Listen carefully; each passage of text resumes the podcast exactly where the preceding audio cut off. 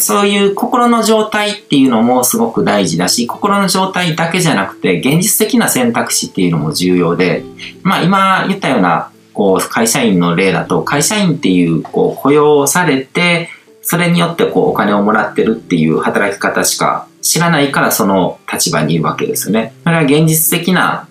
その人の状況、あの、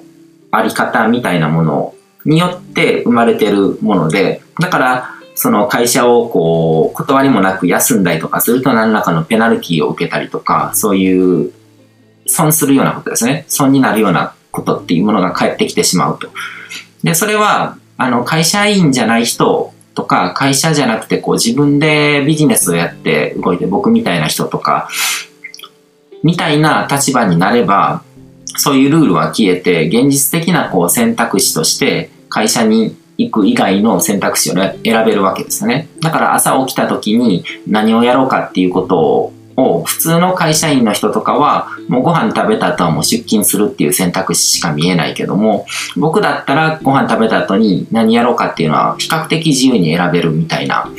現実的なその選択肢っていうものもあるわけですよね。だから心、心の部分、あの、情報空間での自由度っていうのと、現実ですね、物理空間とか人間社会での自由度、両方を高めることで、真の豊かさっていうものが実現するんですね。うん。お金だけ持っててもいろんなものに心を縛られて、こう選択肢が限定されてしまう人もいるわけですよね。だから、あの、体裁とかを考えて、なんかちょっと貧乏臭いことを、そういう行動を取るのが、取ることができないとか、あの、まあ、お金持ちだけども、あの、親戚の目とか、周りからの目があるから、自分の自由な行動が取れないみたいな人もいるわけで、それは心が豊かでないっていう状態だと思うんですね。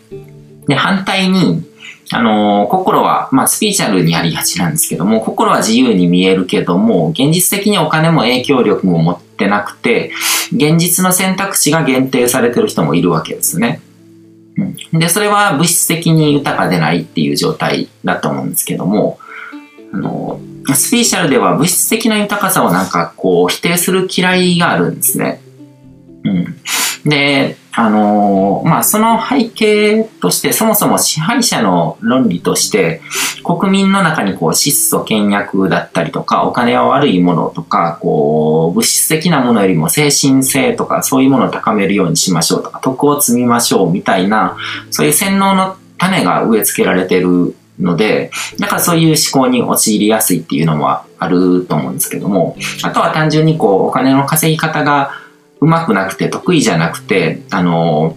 負け惜しみみたいな感じですよね。こうお金稼いでる人たちに対するこう妬みみたいな気持ちでお金を持ってても自由じゃないんだとか、それは本当の豊かさじゃないんだみたいな感じで言っちゃうっていう、あの、ものも多いと思うんですけども、あとは、あの、本当にこう、自分のお客さんを信者みたいに囲い込んで、で、自分だけにお金を払わせるために、自分のその信者の人たちにはお金っていうものは汚いんだっていうふうにこう洗脳して自分はお金を稼ぐみたいなことをやってる人も結構スピーチャル業界には多いと思うんですけども、うん。で、あの、この辺とかって本当にいろいろとこう、心のブロックとか自分の常識の外に出てみていろいろ、あの、俯瞰してみることがすごく大事だと思ってて、例えば日本っていう国は、あの、物質的には比較的豊かっていうふうに見られてると思うんですよね。うん。でも、あの、例えば日本っていう国で公務員とか大企業みたいなところに勤めて、真面目に10年以上働いて、それでお金を貯めて、でも、マイホームとか自分の住む家すらもこうキャッシュで買えないわけですね。マイホームをキャッシュで買える人なんてほとんどいないわけじゃないですか。で、これって、まあそういうもんだっていう頭でいるからおかしいっていうふうにも思わないけども、でもアメリカとかでそういう話をするともう上空扱いされるらしいですね。だからなんでそんなに真面目に働いてるのに家も、家が買えるお金すらもたまらないんだみたいな。で、それはアメリカだとこう、ちゃんとファイナンスとか、こう、投資とか、そういうものの教育が行き届いてるっていうのもあるんだろうし、そういうものが、こう、身につけやすいっていうのもあって、全然こう、真面目に働いた後に、こう、自分の元に残るキャッシュの大きさっていうのが全然日本とは違うんだと思うんですけども、うん。その、こう、お金を稼ぐだけでは豊かさは実現しないっていうことに関しても、日本っていう国はかなりこう、あの、情報が閉ざされてるうん、洗脳を受けてるっていうよりもこう情報が遮断されてるから知らない状態にされてるっていうことなんですね。で知っていれば、あのー、それについて、その可能性が広がるのに知らない状態にされてると、もうそれが全てって思うから、だから高望みもしないわけじゃないですか。それに対して文句を言うこともないし、あのー、疑問を感じることもないと。うんだから豊かさとかそういうものを考えていく上でも、あのー、自然とやっぱりこう心とか、その情報とかそういうものの話になっていくわけですね。で、その、まあちょうどこうお金とかの話になってきたので、あのー、スピリチュアル的に言ってお金っていうものはどういうものなのかっていうのをこう、あのー、お話ししていこうと思うんですけども、まあ、お金っていうのは、経済の営みの中で価値を交換するツールになってるわけですね。で、貨幣の機能、お金っていうものに求められる機能っていうのが3つあって、1つは価値の尺度になる。だから、そんなにこう価値が大きく動くものじゃなくて、例えば、あのー、魚とかで何か交換しようと思ったら、魚ってたくさん取れる時もあれば、あんまり取れない時もあるから、それによって、あの、価値が変わっちゃうわけですよね。でも、あの、貨幣とかお金っていうのは、国とか、その、組織とか、そういう大きな組織とかがコントロールしてると、そんなに価値は変動しないわけで、で、そうなると、こう、そのお金っていうものの数字によって価値がどのくらいなのかっていう尺度になるわけですね。で、もう一つが流通とか交換の手段になると。だから、あのー、お金っていうのはちゃんと量もコントロールされてるので、だから、あのー、交換したいけども数が足りないとかっていうことになりにくいわけですね。全体で見たときに。うん。で、もう一つが価値が貯蔵されると。だからお金はお金として持っとけば、後から使うこともできると。今すぐ使わなくてもいい。魚とかは今すぐこう消費しないと、こう腐っちゃって食べられられなくなるわけですよね。うん。その、お金っていうものに求められてる機能っていうのは価値の尺度の基準になるっていうのと、交換の手段になる。で、あの、価値が貯蔵されるっていう3つなんですけども、で、その、物とかお金とかサービスが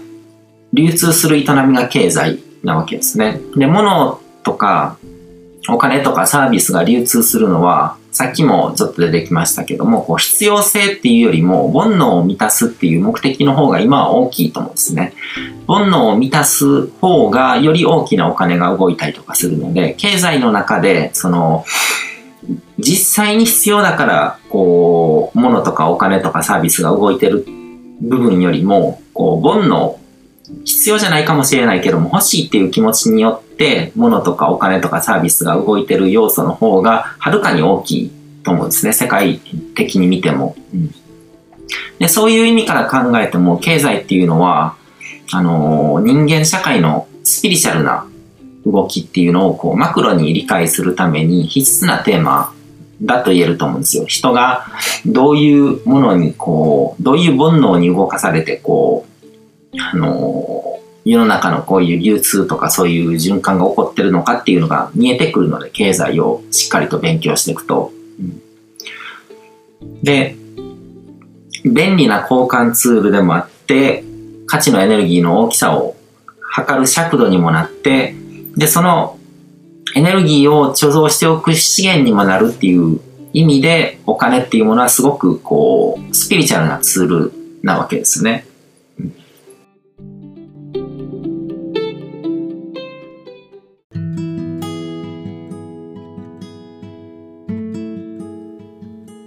回も最後まで聞いていただいてどうもありがとうございます。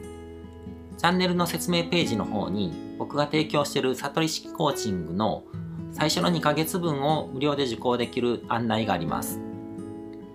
ゴール設定とアファメーションについて詳しく解説してるんですけども、僕自身もこれらのことを本格的に取り組み始めて、で、それで大きく人生を変えたという経験があるので、あの、まだ受講したことがない方であったりとか、このタイミングでピンとくる方はぜひ登録して体験してみてください。また、僕がどんな人間なのかを簡単に知ってもらえる2分ほどで読める会員プロフィールのリンクも貼ってます。僕自身がインターネットを通じた出会いによって自分の人生を大きく変えたので、この出会いがあなたの人生を変える良いものになることを願ってます。ではまた次の放送でお会いしましょう。